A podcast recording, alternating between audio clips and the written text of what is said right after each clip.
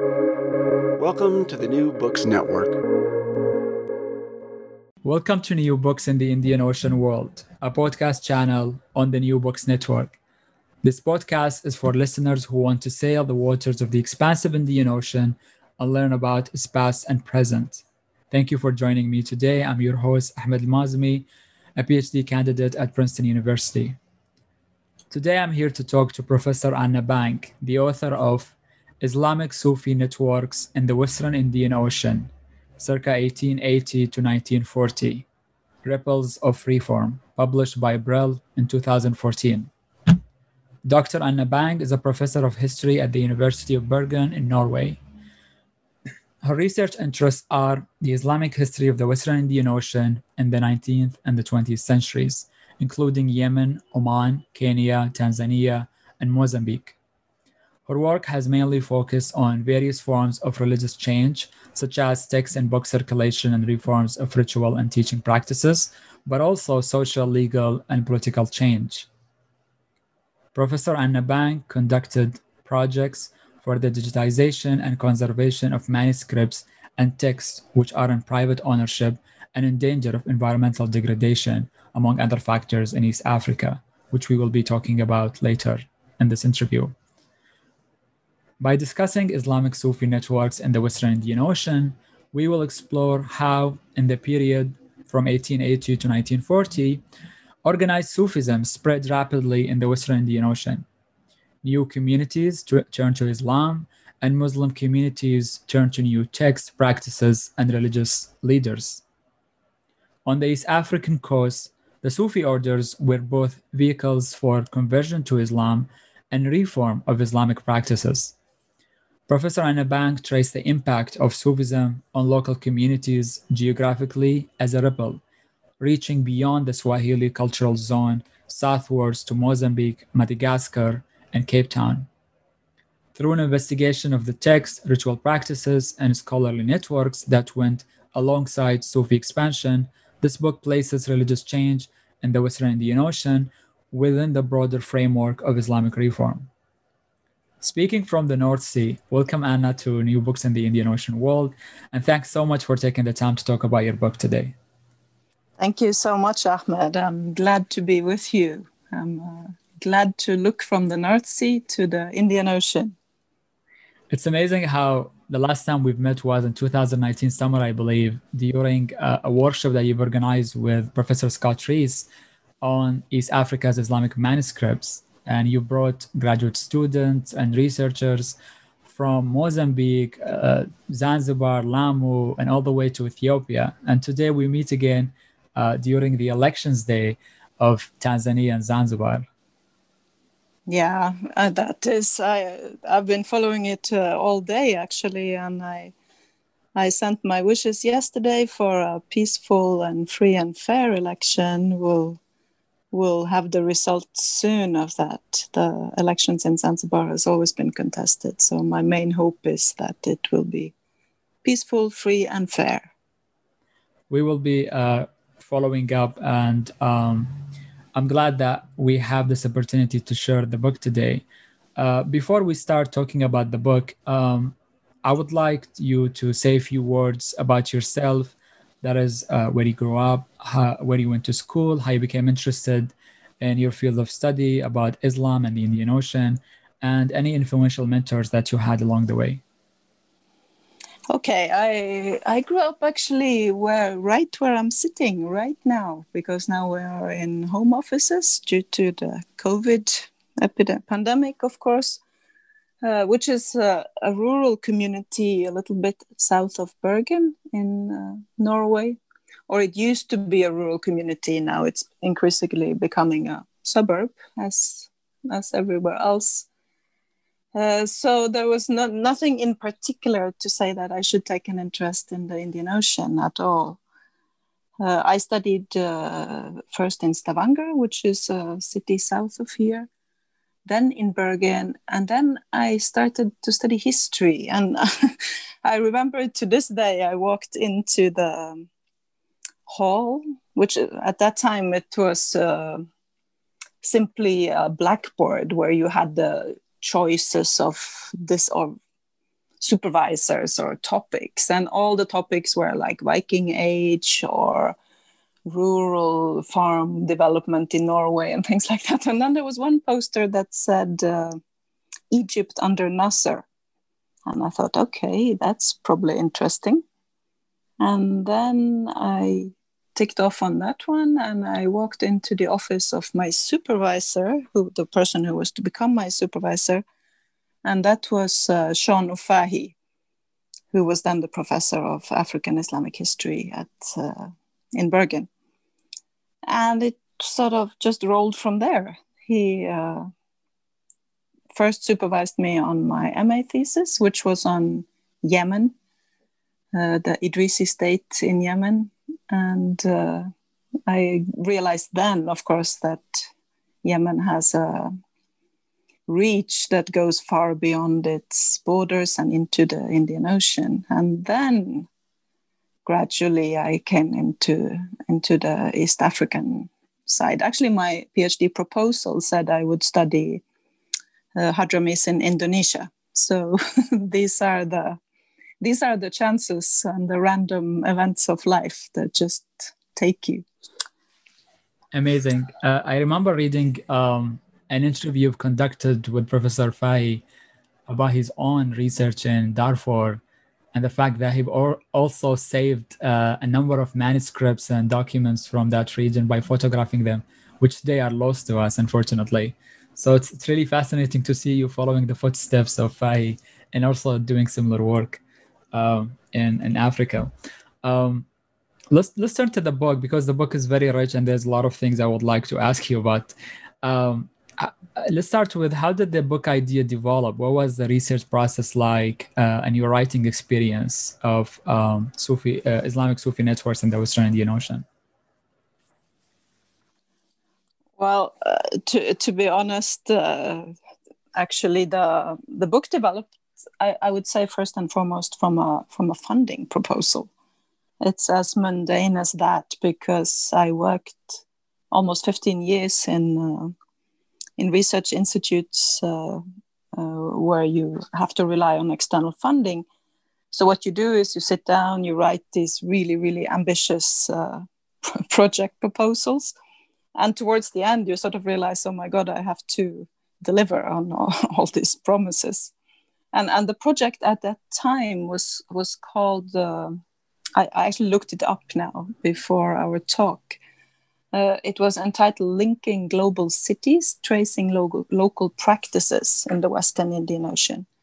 And it included uh, many researchers, uh, for uh, Abdul Sheriff from Zanzibar, Professor Abdul Sheriff, Elke Stockreiter, and others. And uh, the idea behind the project was actually quite simple. Uh, this was back in 2005 or six, I think and we wanted to look at selected sites on the East African coast and then ask question like what what is the same, what's different in terms of Islamic practices. And at that time, we were thinking very much in terms of the local global context, which was kind of current language back then. But along the way, I, I got much more interested in uh, in Islamic reform and reformism if if this if you do see this variation which you do then i started to ask how, how do these leaders propose change and how does that play out in the broader context of islamic reform and in the very local context? So it sort of developed from from there. It it came out of a much more sort of mapping like where we were looking at text and diffusion of text and so on. And for me, it merged, it or it sort of grew into a, a study of reform more than diffusion and uh, local global issues. So the impact of Sufism as such in East Africa is or was and still is very well documented. So it made sense to me at the time, at least, to look at variation and both within the same scholarly systems, I mean, the same uh, tariqas, the Alawiya, the Shadiliya, the Qadiriya, the big ones, and across locations. So this question just sort of came up out of another research, and I think this book is the at least an attempt to synthesize what what we did in that project. So the book, as you've said, gathered and synthesized uh, the research that was ongoing, and you've and you've written a number of works prior to this book, uh, such as the Idrisi State of Asir, published in 1996, uh, and then Sufis and Scholars of the Sea, Family Networks in East Africa, 1860 to 1925, published by Routledge in 2003, which is actually translated now into Arabic uh, under the title صوفيو علماء البحار الشبكات والعلاقات الأسرية في شرق أفريقيا published last year by a Yemeni publisher in Tarim. Um, and then Restless uh, in 2005, and then finally Zanzibar Olsen in 2008. So, um, do you find uh, this book connects or departs from your previous works? And if so, in, in what ways? In different ways actually. I mean the the ripples of reform i think it's a it's a most direct continuation of uh, sufis and scholars of the sea. Uh, but with a much wider geographical lens and and that was my purpose both with the project proposal and with the book. The sufis and scholars of the sea was really focused on the Hadramaut to Zanzibar axis in a way. Although I did trace the main character, the Ahmad bin Sumait, to Grand Comore, to Egypt, to Istanbul, and there are also these extensions that go to to Kerala, that go to Indonesia. So it, it's more mostly mostly directly related to that book. About the other books you mentioned, I think maybe they are related in a little bit different way. The the one on the Idrisi state of Asir, I retrospectively at least, I think it can be argued that it deals with somewhat similar topics that how ideas are used to claim authority. But in the case of the Idrisi state, I was talking about actual political authority. But uh, the work I did with that one uh, introduced me to the Yemeni context and alerted me, like I said, to the much, much, much broader world that you have to acknowledge and be aware of when when you work on Yemen, even if it was a very local, small state that was profiled in that book. Mm regarding Zanzibar Olsen, I, I, that that was just a side project for me on on Norwegian timber trade, which I wrote under another project. Everything here was so very much project related. Uh, and that project was called In the Wake of Colonialism on Norwegian traders and uh, uh, yeah, generally no, Norwegian commercial activity in the period. So I worked on a small timber trading company that was in Zanzibar exactly in the same years as uh, I'm writing about in Sufis and Scholars of the Sea and also in the Ripples book. So to me, it was just another small facet of the big picture, if you like. And it's it was one that I keep in mind sometimes when I write about Zanzibar because you know these these people are present eh, at the same time in a very small town, as you know, where people live very close to each other. Like Zanzibar Olsen, for example, he was almost next door neighbor to Ahmad bin Sumait, who is in the Sufis and Scholars book. I actually looked them up on the maps. So there were three or four houses between them. And it sort of it helps you think about what this society was like.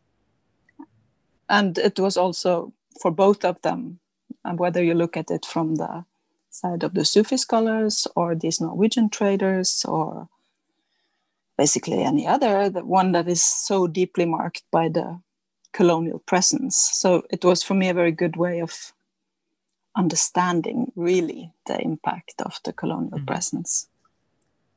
Uh, the the last book you mentioned, yeah, that's that is uh, that's an that's an essay that has to do with travel as such.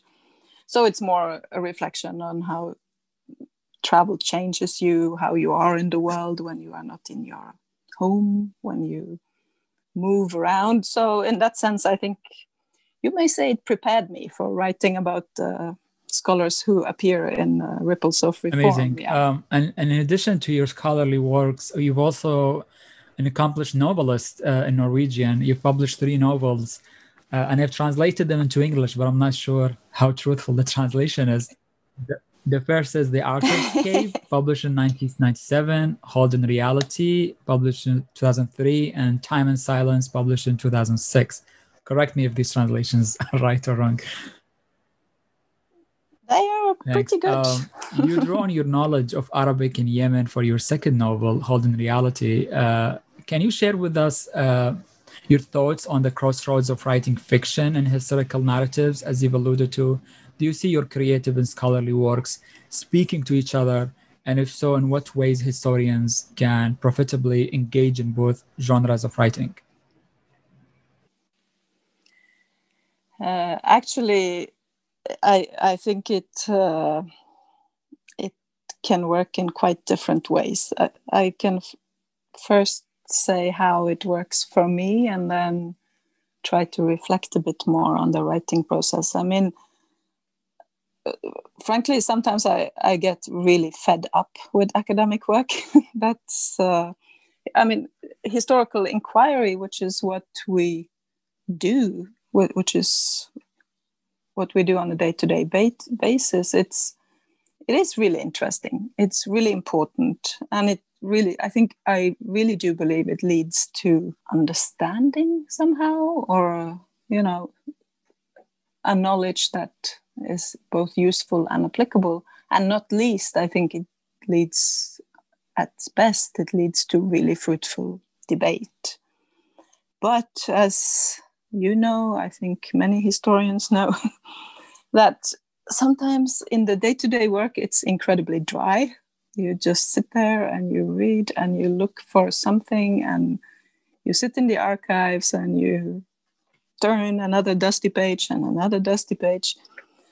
Uh, and it's frankly sometimes boring. At least that's ha- how I experienced it. So for me, fiction, fiction, both reading but also writing is has always been a kind of escape like a place where anything is possible. If you want to say this you just say it. You don't have to argue or reason or show in any other.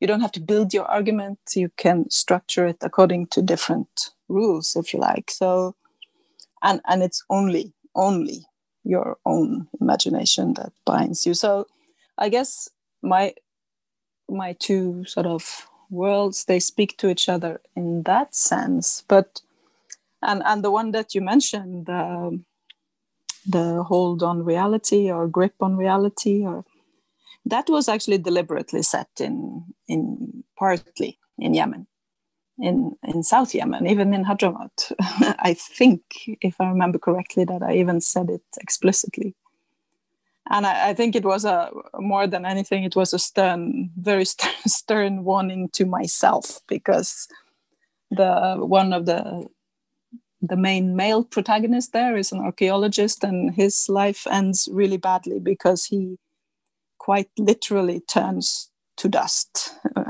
in in his dusty setting over his dusty old things. He just crumbles and becomes uh, a pile of dust uh, and ends there.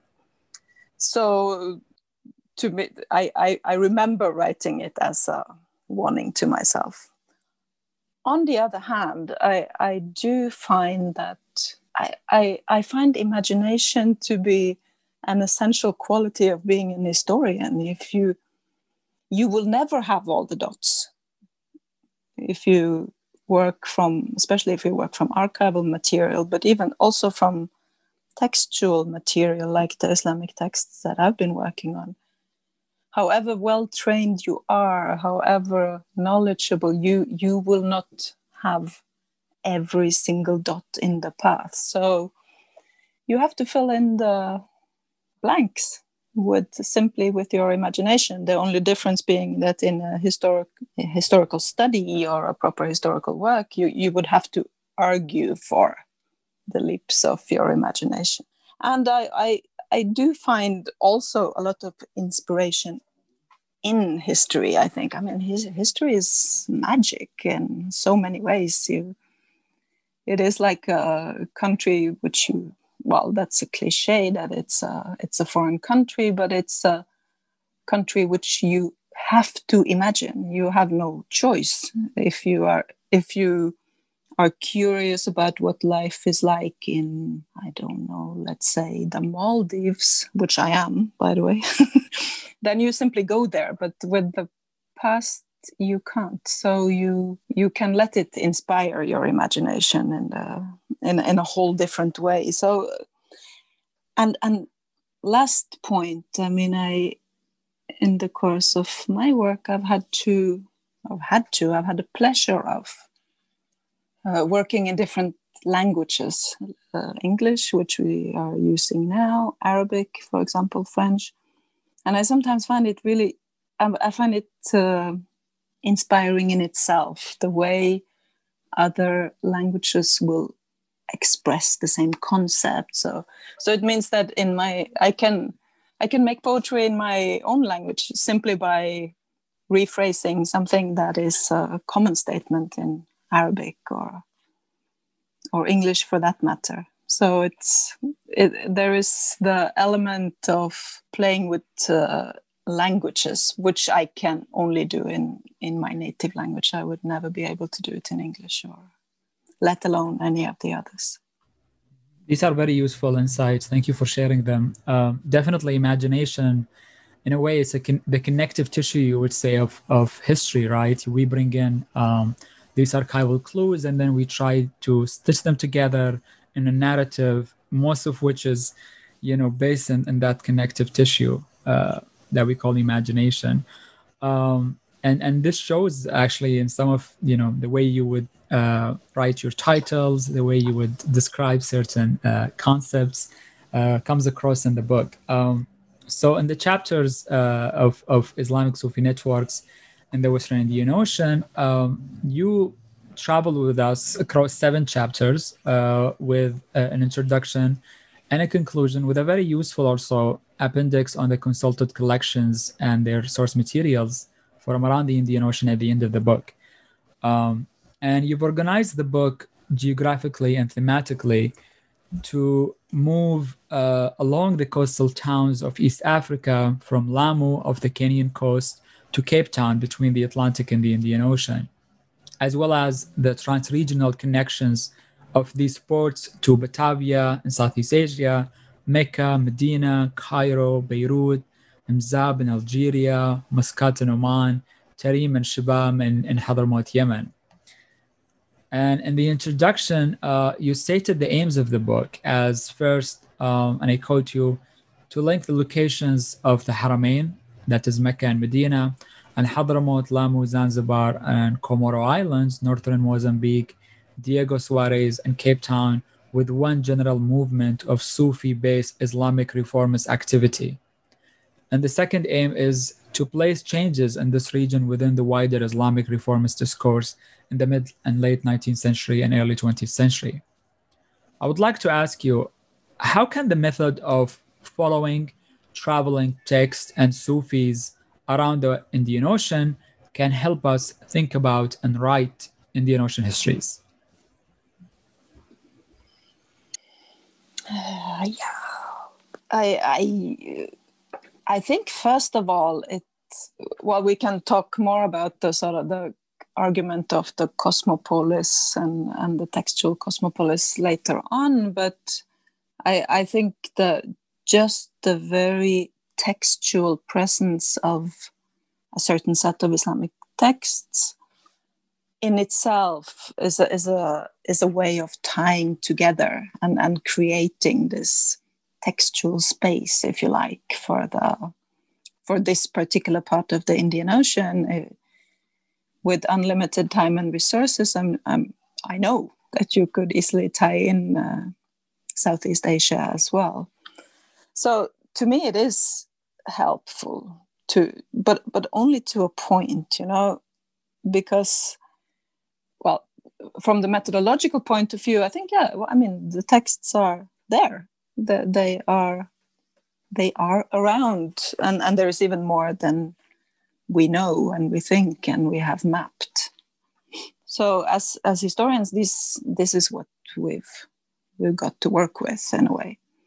And and a proper mapping of uh, of all the text is yet to be done. So hopefully it will be done. Well, this the ripples of reform book is really just scratching the surface i think but from if you if you make the argument or if you have the starting point then that these texts are foundational in a sense to society which are then muslim societies then you you can make the argument that these texts form the basis of thinking around all kinds of issues really from from the state as was would be the argument then in for example the idrisi book legitimacy uh, daily practice like from from the most uh, formal and normative to the least uh, least normative to put it that way. Morals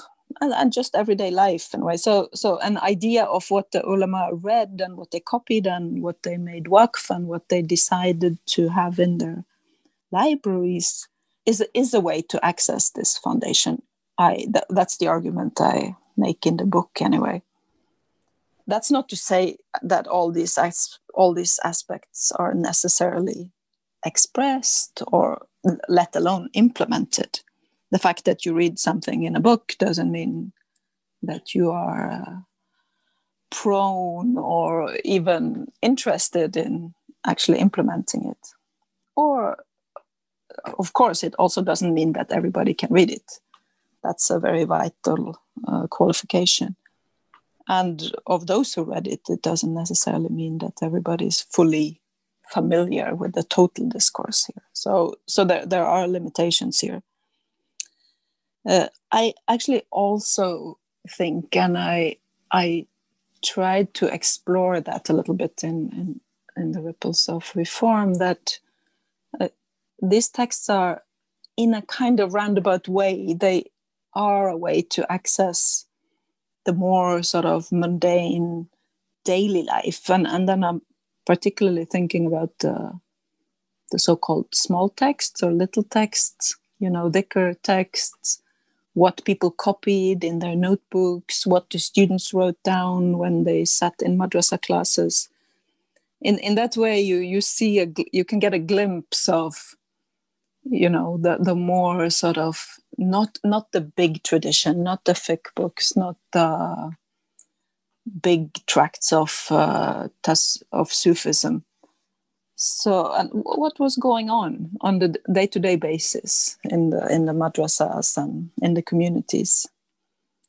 But uh, again, I mean, I, I do think there are some serious limitations because when what I did there in the Ripples book, I looked into I looked I looked into one window in a way, and and there could be there are many other windows. this is just one.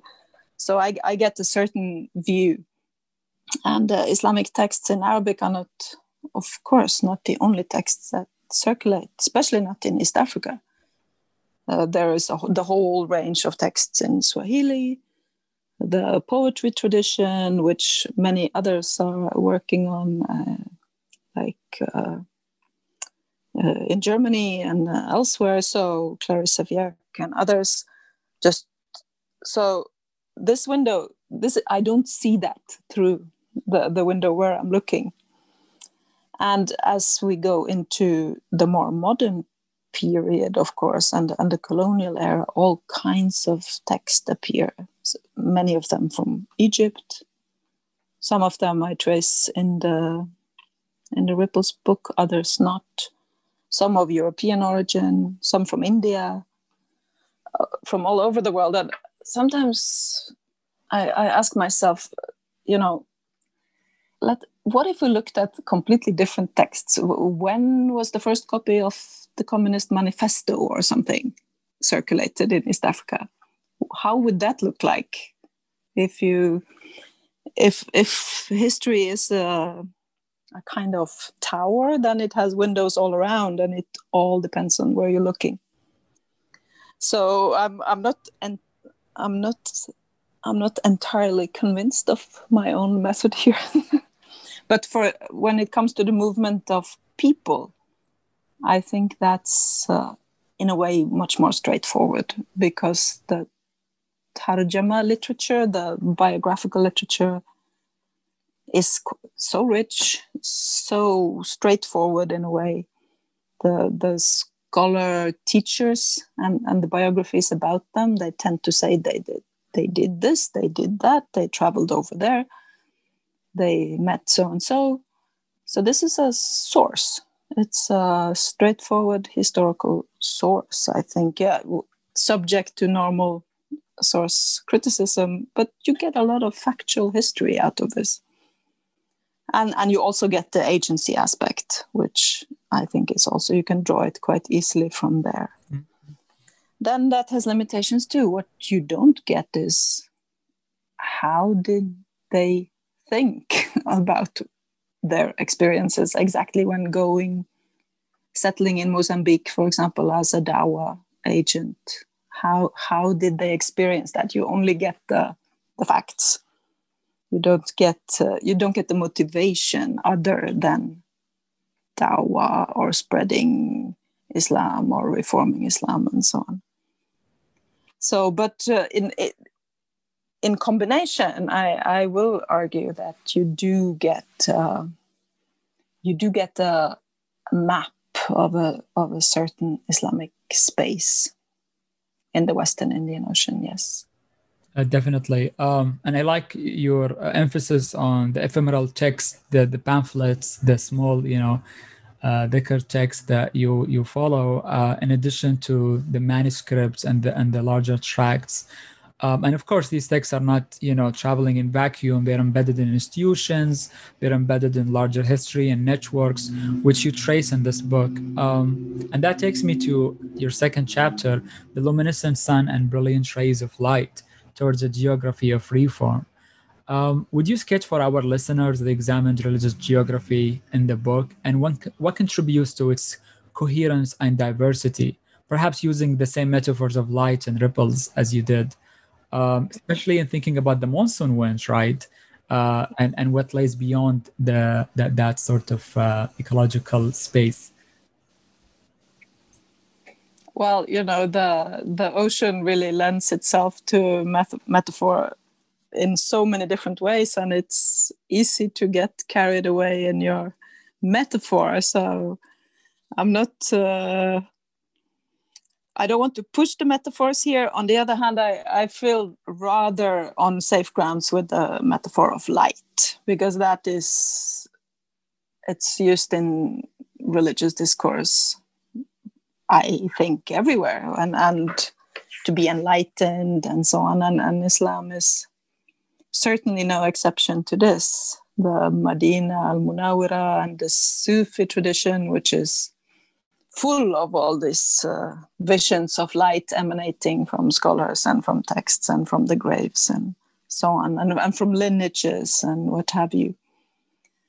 Uh, and, and especially the idea of dawah, of spreading, whether spreading Islam or spreading a kind of reformist idea of Islam is very explicitly formulated in that way. So, what what I tried to do there in in the second chapter of Ripples was simply to use the same language and the same metaphors and and place uh, these different scholarly centers as a kind of what uh, like beacons? That sounds very sounds very Rashid Rida like but places from which uh, uh, right light emanate clear and illuminating light and so on. So I positioned these centers then especially uh, in East Africa the Hadramaut and then the Haramain uh, as these sort of core centers of light. Uh, but then, of course, the key protagonists then are the are these teacher teacher scholars. I, I, I use the word teacher scholar, but you could also call them uh, Dawa agents or, or just traveling scholars for that matter. Uh, they represent then the, the rays in a way, how, how did this light emanates. And, and it is represented as such by themselves in, in the way they write about each other. And the reform then, which they uh, to various degrees spread, then that represents these ripples that emanates and flows across the sea. And uh, again, you can, you can you can endlessly metaphor uh, this, but uh, it can be a small ripple, it can be a big tsunami, it can be a flood, it can be all kinds of things. I I make the argument somewhere in there that it's most often it's neither it's it's a kind of cross current the, it will split and spread and go in different direction and this will happen because it does not hit the same shore it hits all kinds of different local communities where it comes and which then which then has a kind of agency in its own right the the the bedawad those who are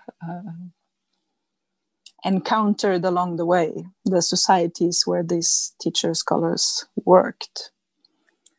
Uh, in in the book, that is uh, Lamu, uh, Zanzibar, it's the Comoros. I I write mostly about Grand Comore, and that's simply to do with the source situation. It's not to say, or to my my own field research. It's not to say that the other ones are, are not important then Diego Suarez in northern Mad- Madagascar, then parts of northern Mozambique, and, and finally Cape Town. And about when it comes to the to the metaphors, I've sometimes thought retrospectively after ri- writing the book that I should should have used also the concept of modernity itself, you know, to say that may, maybe it's all submerged in the end, or maybe that's still ongoing. This big, uh, not submerged so much as absorb, that there is this mighty tide that absorbs everything. But it, the the analysis uh, in the Ripple's book stops there. It stops with the with the ripple and the reef, basically. Mm-hmm. And, in addition to the, the imagery of, of the text, I would argue also this comes from your um, professional career in swimming and your intimate relationship with the water. yeah, exactly. I, I never get enough of using image water imagery.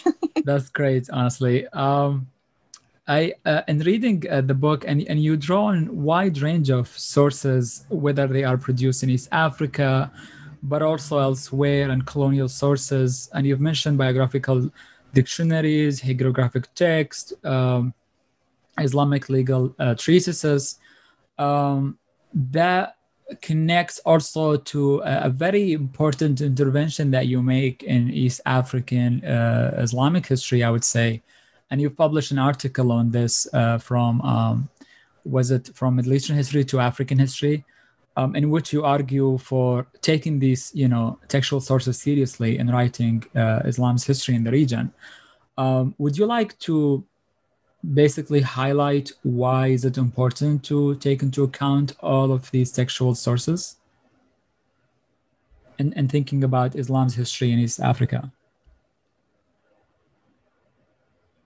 Yeah, there, I, I can think of two reasons. Now I'm uh, I'm, I'm trying to reconstruct the argument I made in the book, but I I can think of two reasons. One one is to do with the connectivity, that it is obviously so that uh, texts that are foundational in a Muslim society would be so in East Africa too.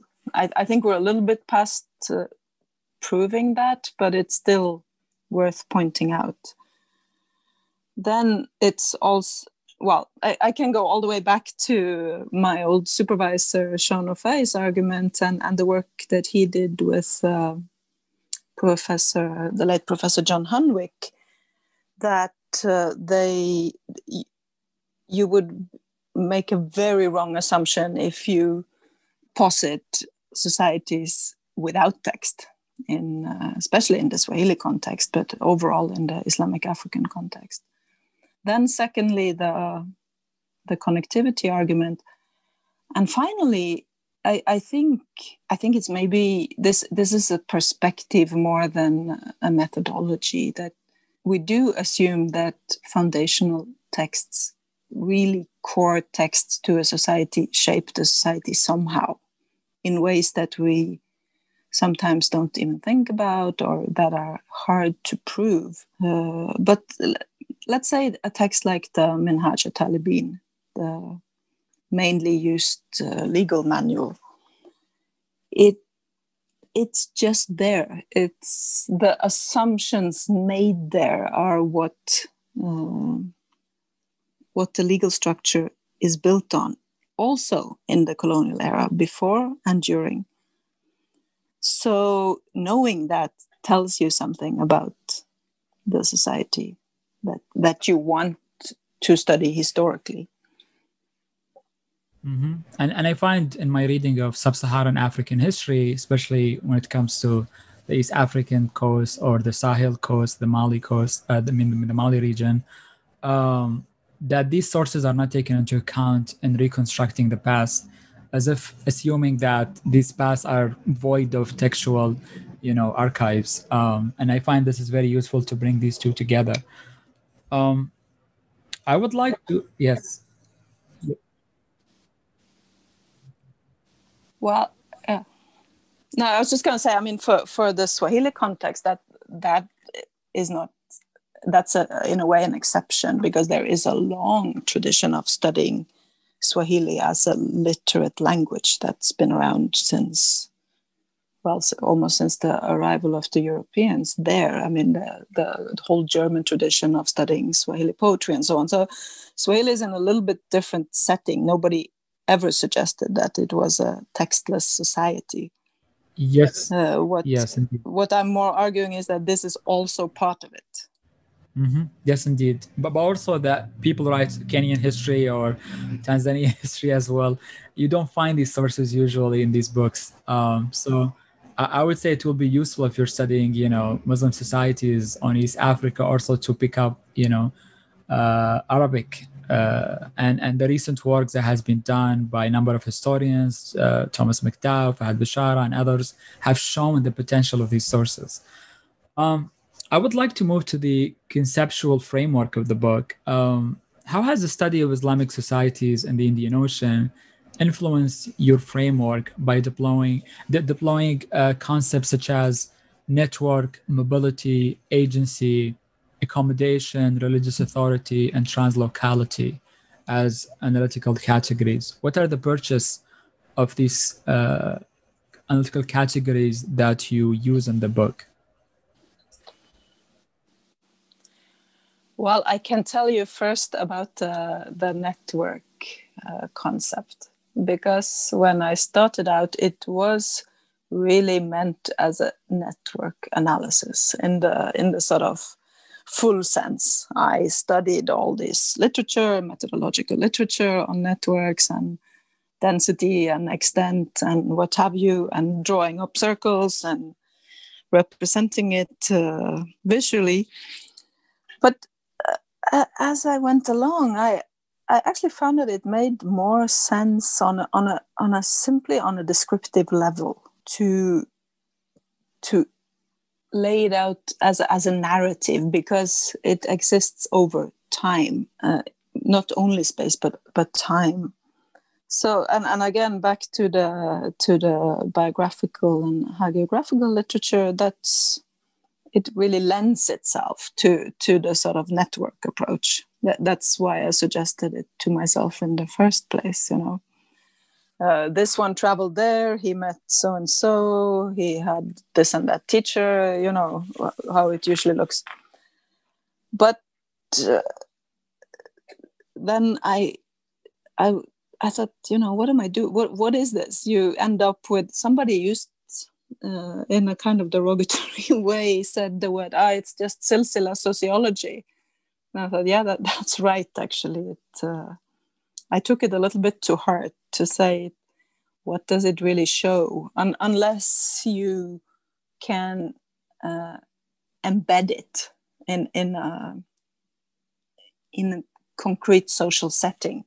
So I, I left it a little bit, and I, uh, to me, network then became simply something that I dip, use on on a descriptive level in in a context. I'm I'm not saying that you could it can't be done, and I I think maybe even it could be usefully done in in this particular book, but it it made more sense to me as a, as a um, narrative device more than a methodological one. Uh, yeah, you, you said mm-hmm. mobility. Uh, that that that is the Indian right. Ocean story, right? It's uh, it's. I don't think there exists uh, Indian Ocean book without the word in it. Uh, I like to link it also actually to social mobility, or I'm trying to. You know, there is mobility, of course, that's a matter of course, but there is also the formation of authority in at a certain place at a certain time that happens through certain processes. And in in the book i i try to view the two as kind of interconnected. Mobility is uh, or religious authority is constituted through mobility rather. Uh, not necessarily of people alone but of knowledge of textual knowledge of religious knowledge of ritual knowledge. Uh, but I, I think the basic outlook in this book as in many other indian ocean books is uh, mobility. It's it's there. Mm-hmm. And did you say also translocality? because that's a concept that uh, that worries me a little bit, and I, I remember it worried me when writing this book as well, because that's also been one of the sort of main perspectives and and I, I i know i say in the introduction to the book that i use it, I, I see translocality both as an object of study and as a perspective. And, and I use it all the time. And again, as a as a window, again, it makes a lot of sense, I think. You you can see a certain society or a certain group of people at a certain place. And clearly, if you look at uh, many of these Indian Ocean sites, let's say Zanzibar, translocality is there. It's in the practices, just the very fact that uh, the Swahili population is Muslim. It's in art, it's in architecture, it's in language and poetry and, and what have you. So the Indian Ocean is such a space where the history is of so many elsewheres, if you like, has to be taken into account, even if you want to write about uh, one single small place. So it's an object of inquiry. I when I wrote Ripples, I I had a kind of ambition to to capture translocality as a process, and I think this is much more problematic. How do you, I mean, retrospectively, how do you point to translocality in the making, being formed, being uh, constituted? That I think is much more how it's much more difficult to pinpoint. You can show the result. You can show that societies and persons, people operate with all these spatial categories. They are clearly beyond the local. Uh, and so many have shown that before, and I hope I have shown it in this book, but I am a little bit more hesitant whether it's something you can capture as a process so I didn't do it in, in this book. I, I remember having the ambition and thinking, nah, it's not really doable. Mm-hmm. And that will take also a, a, larger time frame to uh, to historicize, I guess, translocality. Um.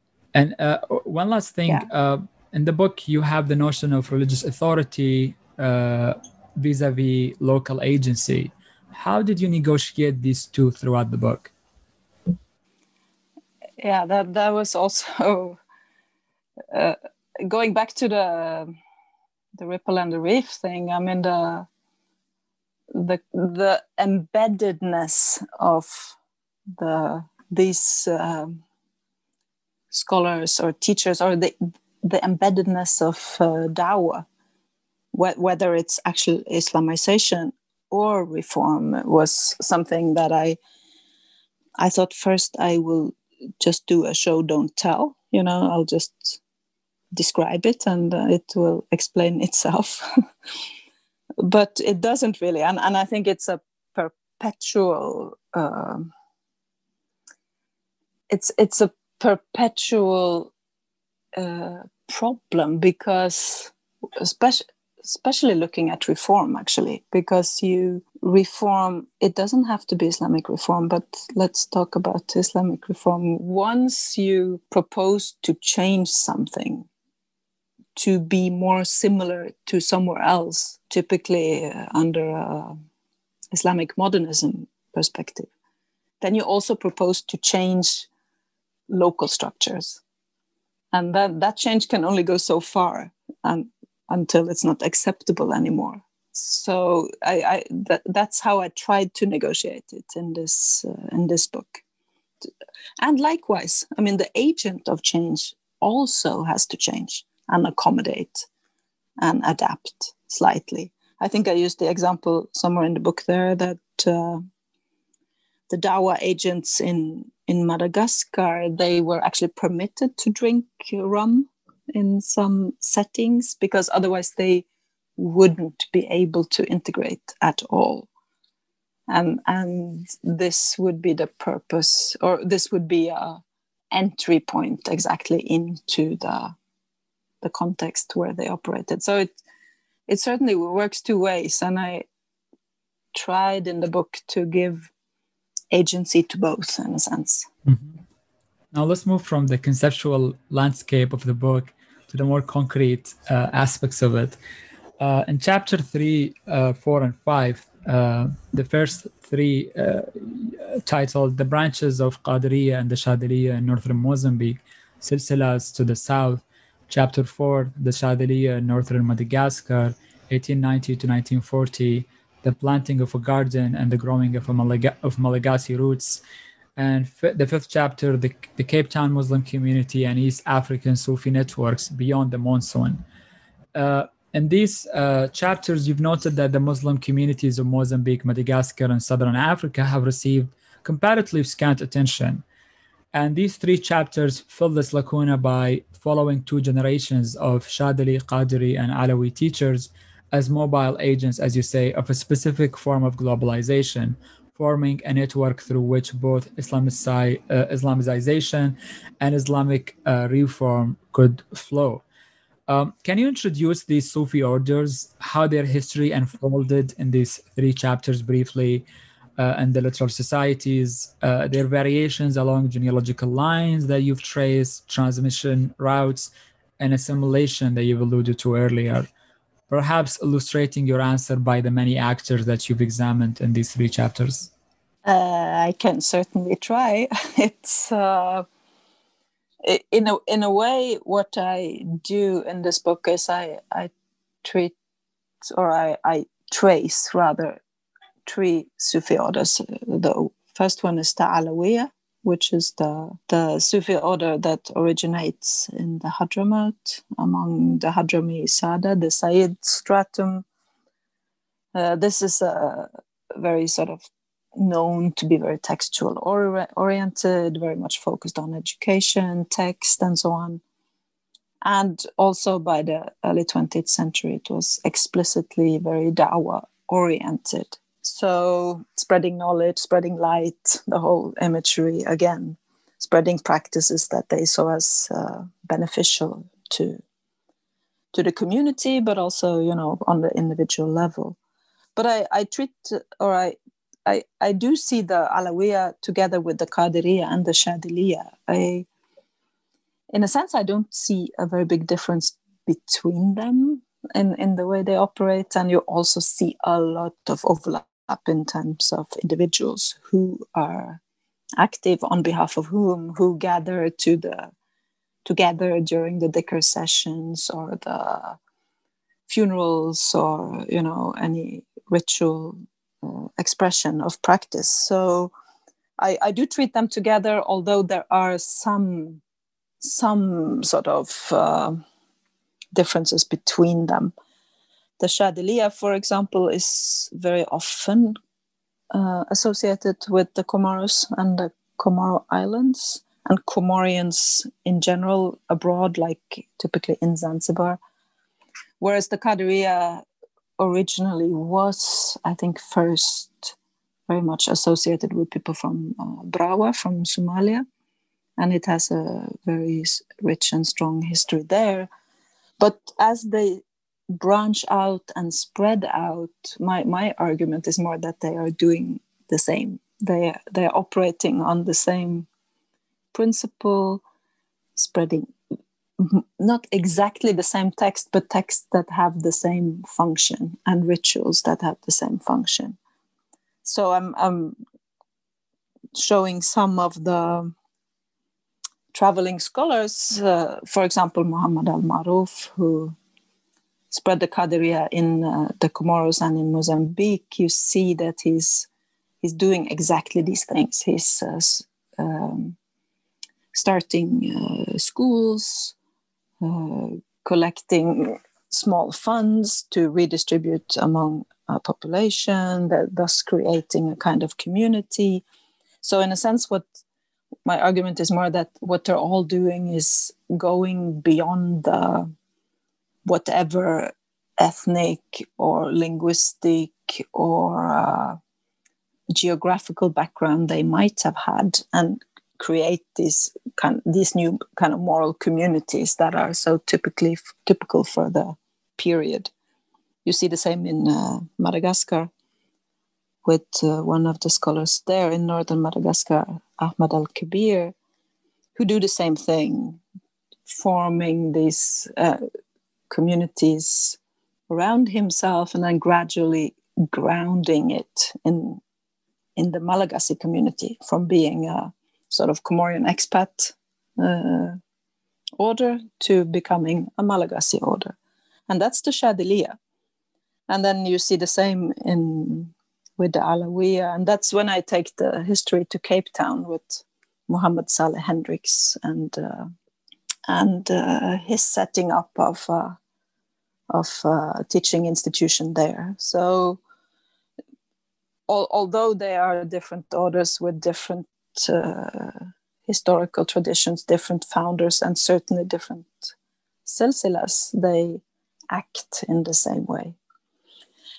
And I have to say, I mean, you, you I, I did write that they have received comparatively scant attention, which is only partly true because many of these communities have received uh, attention for sure.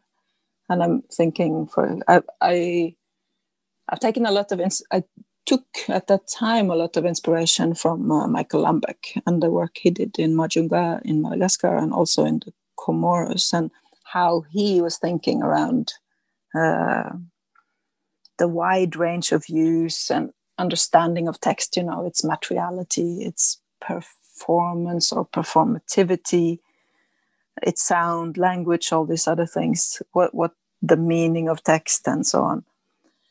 Uh, and when it comes to Cape Town, of course, the Cape Town scholars themselves have produced extremely uh, rich and detailed history of their own communities. And Comorian scholars have produced excellent PhDs on on their own Islamic history. So, in in a sense of, I've had a lot to draw on and just stitch together what was already there. Uh, the, again, by using exactly these uh, Sufi orders as a thread to to make it from a ser- make or to produce a proper quilt out of what was a series of patches in a sense. And and and the work of writing a connected history is not only you know the the act of stitching together but also what writing a connecting a connected history makes visible in the analysis which the book does uh, in a way that i would say others haven't done. Um, in chapter six traveling text arabic literate learning in coastal east africa 1860 to 1930 chapter seven ritual of reform uh, reform of a, a ritual uh, Ratib al-Haddad in southwestern Indian Ocean from 1880 to 1940, and Chapter 8, Consolidating the Network, Waqf Distribution and New Organizations in Zanzibar, 1900s to 1930. Uh, in these three chapters, uh, I would like to ask you what defined Islamic reform within the Sufi episteme, as you call it? Why did, why did it constitute a rupture from the past? how did that manifest in terms of theology, transmission of uh, transmission mediums, writing genres, performance, and institutions? What are the major, I would say, contours of of this uh, of this rupture? That I think is uh, is actually the question, uh, which many scholars have tried to answer, and uh, which I think this book is uh, a small contribution of uh, or a discussion about reform. I mean, when I'm teaching this and when I'm thinking uh, about what constitutes uh, Islamic reform, I I still go back to the work by um, or the works rather by uh, Itzchak Weismann back in the early 2000s, I think, uh, on Salafi and Sufi reform in uh, late Ottoman Syria or Damascus, I think. And, and some of his other works, because he's saying, or his argument then was uh, uh, in the Syrian context that the, the so called Sufis and the so called Salafis, they are in fact saying exactly the same thing, but they are saying it from different worldviews. The, these are uh, concrete, manifest suggestions of reform that come out of different uh, basic views, and that's I, have wrestled for a long time uh, with uh, with the Ripples book of coming up with a useful working uh, definition, and and I'm I'm still doing that. I I um, I give credit here also I think to Ulrike Freitag who touched very much on this in her work on on the on the Hadrami reformist uh, activities coming out of Southeast Asia, and lately also. Uh, works by Rüdiger Seesemann and others on how this is in fact also cultural it isn't only religious it has to do with culture as well but uh, bottom line I, I still like uh, one of the suggestions put forward by Roman Loimeier where he simply said it's change with the program change with the program and uh, willingness to move or something because that means that you you don't have to label reform. And I think in the in the 20th century, and now looking back from the 21st, yes, you can find all kinds of reform activity going on in the 20th century and the and the 19th century and the 18th century. Uh, but it doesn't really bring anything in particular to the table if you start labeling it. Uh, and saying, "Oh, this is a Salafi reform proposal, or this is a Wahhabi, and this is this is this and this is that." There is no doubt that these uh, reformists that I'm talking about here, they are Sufis in, in the full sense of the word. And if you should then start saying ideologically or socially in terms of ethnic or inside outside perspective or locations and so on. I'm I'm afraid that we are running the risk of projecting backwards in a, in a way, something that was not there, especially when it comes to the motivation, you know, the theological motivation or the legal rationale or so. But uh, so you asked about the break with the past, you know. I think the main break with the past is a urge, a drive to towards this more coherent moral communities formulated one way or another, usually through theology, but also very much through fiqh, through the through the legal basic, and expressed socially in in ritual practice. Uh, what you don't see, and, and this is my point in the Ripples book, is that you don't see a break with the moral authority of the past. The sheikhs are still valued, the saints are still valued, the moral authority inherent in the silsilas are still upheld. And this is the this is to me the only thing that is different from any other reform that you see at the same in the same period. Otherwise it comes out the same. It really it depends really on what you're looking at. You know the many of the leading sufis whom i describe in the book and whose uh, whose trajectories i follow they they were also qadis.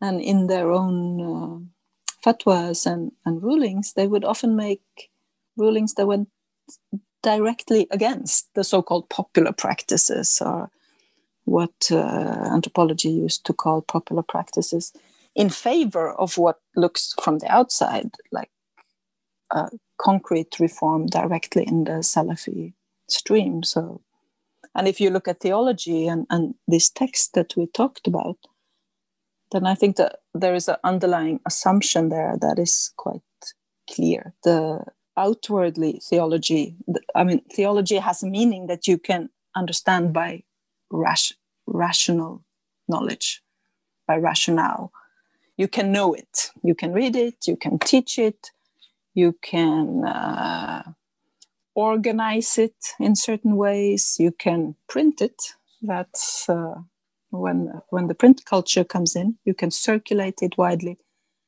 but you can also know it in in the mystical sense. And the two are not uh, exclusive and uh, in, in this particular type of reform.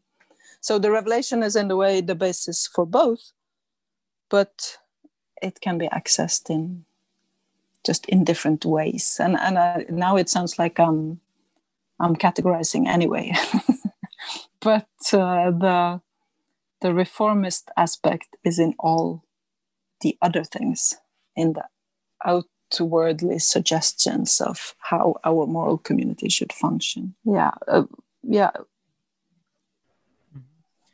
Um, this, yeah, that is very helpful to complicate uh, the, the whole historical process rather than thinking of it as a neat, you know, break from the past and a complete rupture. But it's more healthy to think in more in the sense of you know changes and continuities and discontinuities depending on the aspects we are looking at yeah exactly and and it they're also just simply organizational changes that are almost technical you know. We used to organize the maulid in this way. Now we will do it in this way because it's more practical or rational yeah. or makes more sense to have it on a thursday or this this kind of and that doesn't of course preclude you know the assumption that it was a static past which did not you know uh, change and, and was dynamic in its own terms over the centuries until let's say the 19th century. Um, yeah. Exactly. Um, the book draws to a large extent on arabic sources and that made me think about what are the contours of the maybe we call it the arabic cosmopolis in eastern and southeastern africa. Uh, or should Swahili be posited as a cosmopolitan vernacular in the sense that uh, Ronit Ricci, uh, following uh, Sheldon Pollock, argues for Malay, Tamil, and Javanese in Southeast Asia?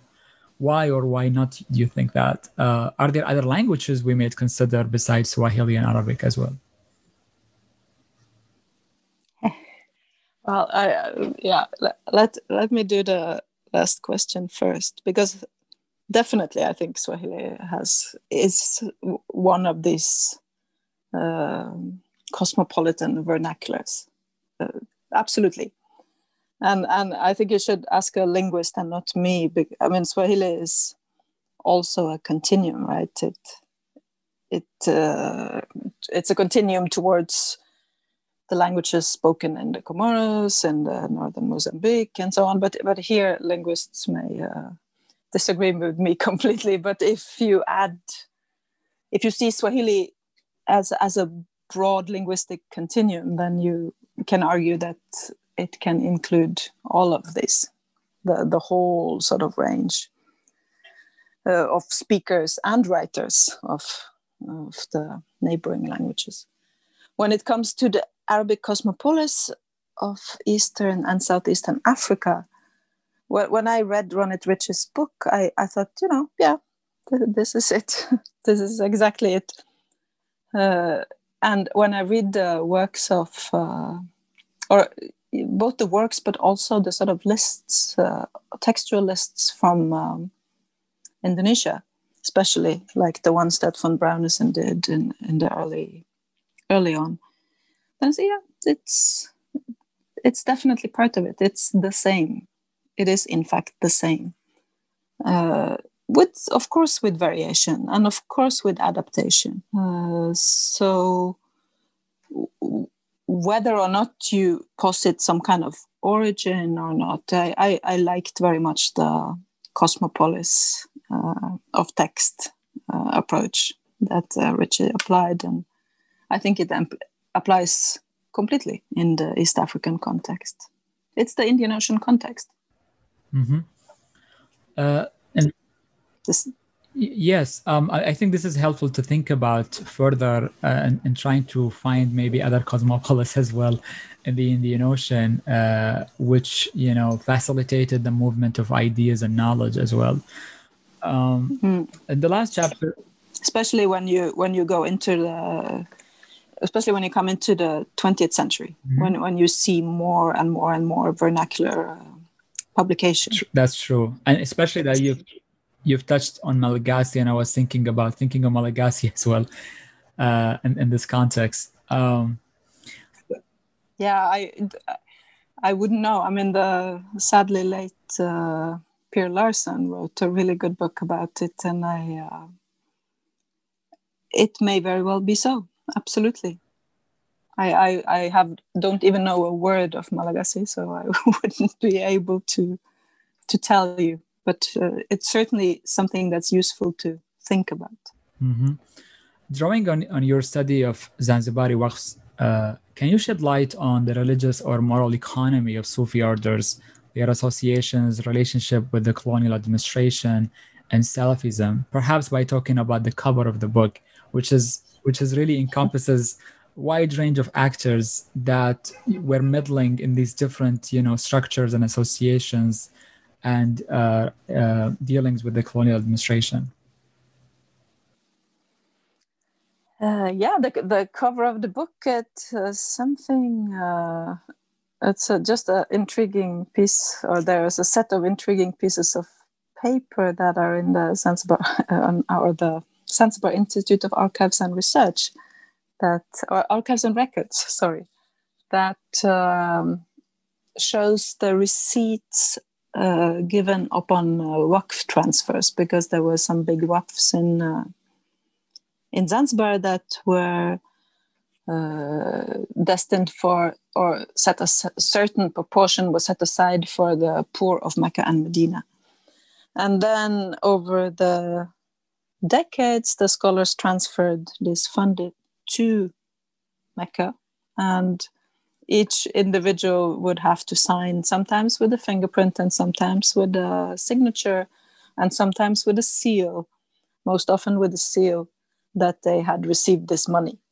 So it, it's for me, it was one of the few places where you actually had access to see how people were interconnected also in financial terms uh, because in the in the unlike Fahad Bishara's book, for example, in, in the mosques usually don't keep their um, books. The, the bookkeeping is not available in a sense. Who, unless except in the in the Waqf uh, setting.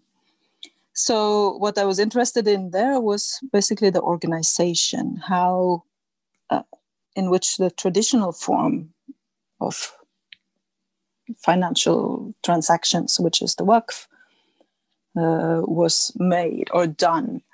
And then, uh, oh, actually, this is something I want to delve more into in, in a coming work, but now I'm not sure if I'm talking about the Ripples book or the another one, but uh, there is also the colonial context here that comes in very clearly because the Waqf Commission in Zanzibar had ultimately had as a its its clear ambition was to have no Waqf, but uh, of course they couldn't uh, leave it all together. They wanted to create a real estate market. Uh, but the individuals in this network, the people who actually did all this money transfer, they knew each other well. They had known each other for generations. It, it operated on a basis of trust, which eluded the British and their efforts to regulate, if you like, the Waqf market. But what we do see, what what I deal with in this book is this increasing drive towards uh, organization, from being this kind of network where people knew each other and operated on trust and so on, they became organizations. They became uh, jamiat. They became uh, associations. They were tariqas, they were scholarly networks, and they became uh, associations. So, moving from a kind of traditional framework of Islamic institutions, then consisting of uh, the mosque, first of all, and the madrasa, and the waqf, it, it becomes uh, a transfer from between associations. So this model is quite; these two models are quite different, actually when it comes to the organizational form. And I, I do argue in the book somewhere that the, the, the drive towards uh, organization is inherent in the kind of change with the program uh, reformist idea that it was formulated explicitly and from the outset to be to have certain a certain agenda like the dawah like uh, Islah, which is often used, the Jamiat al Islah, and Irshad, like the one in Indonesia. But it's also organizational. It also happens with the financial transfers, like the Waqf, which I explore in this book. Later, uh, what I didn't go into there, but you you see the same with uh, pooling funds for schools for example, for building new mosques, for supporting uh, Jamia members then to, for further schooling. But they are the same people. They come out of the same lineage. Yes, like. it's really important to highlight the institutional and legal underpinning of these orders and how you know what lubricated basically this mobility. It wasn't just you know piety and and and and, and these ideas but also there was an economy facilitating all of these uh, activities. Um, the, certainly there is an economy there and uh, uh, the problem I had with this particular book was that you can't really see it if you if you come from the uh, uh, biographical literature or you come from the Islamic texts or you back to what I said about the windows. You know, this is what you don't see. You you do see it in the Waqf transfer. So I was I was happy to have that in a sense. I, I definitely agree to, with you. I've the last summer I spent the entire summer just reading with the Waqf files in Zanzibar archives, and I exactly. see it all there. Um, lastly, in the book, um, what are some of the impacts of Islamic Sufi reform in Eastern and Southeastern Africa, and and the impacts of these regions on Islamic reformist ideas in terms of pan-Islamism, during the late Ottoman period, Islamic modernism, uh, Salafism, and lastly, Africanity. Uh, I know these are big concepts and connections, and they could take us to another conversation. Um, but you touch upon this in the book, uh, and I and if you can briefly just connect these uh, with the Sufi orders. Yeah, I I overall, if I if I can try to draw one overall argument out of the out of that book is that I I do argue and I do think actually that there is a kind of Sufi based modernity growing out of of this movement which is still there as well. But this is this is a sense of identity i i argue at at the very end of the book i think. That that it's it's grounded not so much in the actual theology because that's kind of given but in the teaching styles for example in the ritual practices and again the local perpetuation of this. You see this in so many locations not only in east africa you see it even more explicitly i think in in uh, southeast asia. Uh, but uh, and another main argument in the book is what we have already touched upon how, how these dawa agents inevitably must deal with the hierarchies of power or the social structures or the cultural practices where they operate. And and this is a constant tension with the well both with the pan-islamist uh, or pan-islamism uh, ideal and with islamic modernism and with salafism and with africanity uh, which i have not actually discussed that much uh, in in this work. Because if you ref- if you reform something to bring it in line with uh, let's say a pan uh, islamism ideal it also means that you eradicate difference. And in in the local context this is problematic because you do interfere with local hierarchies and in the colonial context is even more because there is a I mean, there is all these different communities that were already pitted against each other or hierarchically placed vis-a-vis each other, and then who who are you going to who are you reforming actually? Or is it your own community only? Like, then you could say, yeah, the Shadiliya reforms the Comorian community, the Alawiya deals with the Hans, but it doesn't really work like that. You are forming new moral communities. You could also say that you are building to uh, the the one thing that you didn't mention is uh, nationhood and and wataniya, you know, building towards uh, some kind of unity that has a notion of statehood, which I, I discussed a little bit in uh, in the Ripples book. I I do think if we speak about uh, Islamic uh, reform, this is something I've actually formulated later, and it's not in the book, but it means uh, reform is really where uh, local hierarchies go go away to die in a sense. They um, they dissolve.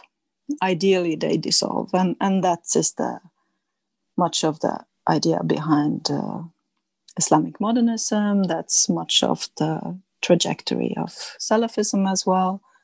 But at the same time there is also a straightforward modernity that grows inherently that is not a leaving behind of the old but a modernization of or not mod that's a that's the wrong word the gradual reform towards existing in a modernity uh, that these Sufi orders do and, and uh, continue to do to this day. Yes.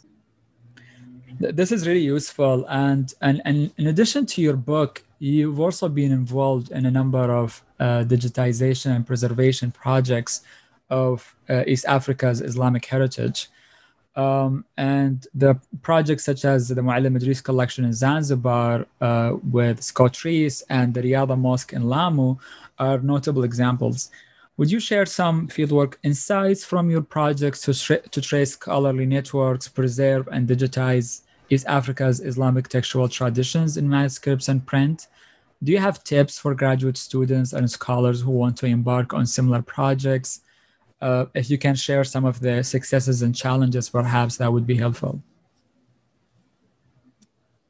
Yeah, uh, actually, these are the projects that I have found uh, really, really, really great to work with. I, I do think it's uh, now I'm into a whole other discourse, but you know, East Africa has all these cultural heritage sites and, and UNESCO involvement and so on and so forth. But there's actually very little attention to the textual heritage of so everybody's looking at the houses i always when i pitch this i always say everybody looks at the beautiful buildings and the lovely mosques but nobody asks what's inside of them so it's really important first of all. I mean it's it's important that this is done. Uh, uh, the experience from the two projects has basically been that it's uh, relatively easy and straightforward procedure and that it's very very very important to work with local partners that who can uh, both do the actual technical work but also sort of alert and explain what are these things that we are uh, digitizing here. What are the what's their meaning? What not not sort of in in a in a uh, in a catalog kind of way this is work so and so by scholar so and so but saying this is how we used it. This is what it meant to us or if it didn't mean anything to the living now it might have meant something to our fathers or grandfathers and so on. And uh, also to work with uh, local uh, or in, in the case of Zanzibar and Kenya to, to work with uh, with the really good institutions that are there, like the Zanzibar Institute for Archives and Records or the National Museum of, of Kenya, who are have excellent expertise in their own right. Uh, for those who want to try something like this, I really recommend the Endangered Archive program of the British Library. It's a simple application procedure, not very complicated. Uh, it's not a lot of money. Uh, you don't get funding for cataloging, for example. So that's something that uh, you need to set aside either funding or your own work time to do. Uh, but the procedure is so simple and easy, so nobody should be afraid that they couldn't uh, handle the technicality of it. You know, it's a camera, it's a laptop, it's a photo stand, and you need a relatively relatively uh, unused space, but you can basically do it anywhere and anybody can apply. You don't need to have a PhD or a professorate or something to uh, to apply. So I recommend that. I have to say, one of the I was approached quite recently by uh, Jody Butterworth, who is uh, the coordinator in the Endangered Archives program, and she was going to give a talk and say, "What what do researchers get out of it?" Uh, she asked me directly, "What what do you what did you get out of it? it isn't it just uh, technical work on the side?" I know it's not at all. What you really get out of it, in addition to something that for historian is extremely important to make sources available for historians everywhere, not the, just those who have access to expensive uh, online resources and uh, Europe and North America, you also you while you are working with the material, you get the history of the material. So it it goes two ways because you reflect on it, you look at it, sometimes you can think, is this something known? Is it something unknown? Do you think it's Zanzibari? No. Why not? And so on. It, these are not answers, these are reflections on how texts are posited in a community and, and what's what's their meaning. You know, to me that made a lot of sense and it even changed my outlook and sort of drew my attention to the fact that even if the text is is unfamiliar today, it still has had a history that people might be aware of. If they're not aware of it, then that's also interesting. You know how how the trajectory of a certain I hesitate to say the word discourse, but how a textual community has a history. So I, I highly recommend it. I I would say it's not not at all as important or it's not at all as difficult or complicated as you might think. It's something that you can learn so quickly. This is really helpful, and I really like the idea of documenting the social life of these digitized and preserved texts as well, uh, in addition to the act of preservation um, and your relationship with one of the interlocutors, Muallim Idris, you, you, you mentioned actually in the book, is is uh, an aspect of you know uh, uh, in this project because uh, it also gave you an, uh, an access to to how these texts were embedded in the society, um, understood and uh, circulated. So this is really valuable. Thank you so much. Um, Anna, you've taken uh, we've taken a lot of your time. Uh, you've been very generous uh, with your time, but also you're one of the most generous scholars that I've encountered in my field work. Uh, and finally, I would like to ask you, uh, what are you working on now? Can you tell us about your current or future projects that you hope to work on? Ah, I can try. I can try. I'm actually trying to finalize a, a new book. Uh, I'm just working on it, and I I regret what I have done because I started out saying, okay, now I've been skirting the issue for so long, let's now talk about modernity. Uh, and the interwar years in Zanzibar in particular. And it's such a hard topic to deal with because so many historians have had an opinion on it, right? And so many others have touched on it. And it also touches on so many debates on our time like everything from decolonizing academia to trying to look beyond all this look, what i'm really trying to do is look beyond the narrative of progress and development as it's called and then you get into the whole literature of the conscripts of modernity and who are the conscripts and who are the mercenaries and what sort of agency does a conscript have and blah blah so i'm i'm struggling but uh, hopefully it will be finished someday.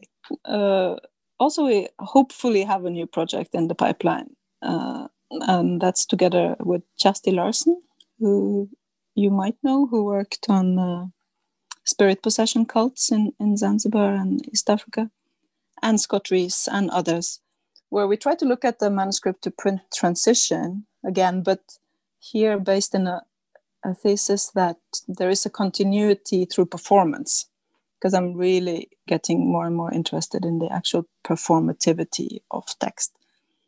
Uh, and the hypothesis would then be that even if there is the manuscript to print transition, performativity in itself is a, is a factor for continuity. But that's not in my hands, that's in the hands of the Norwegian Research Council. So we'll have to see.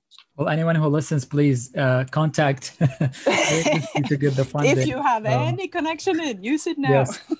These are really exciting projects, and I'll be looking forward to them. Um, thank you so much for your time, and thank you for listening to today's episode, in which we explored Islamic Sufi networks in the Western Indian Ocean, 1880 to 1940, Ripples of Reform, published by Brill in 2014.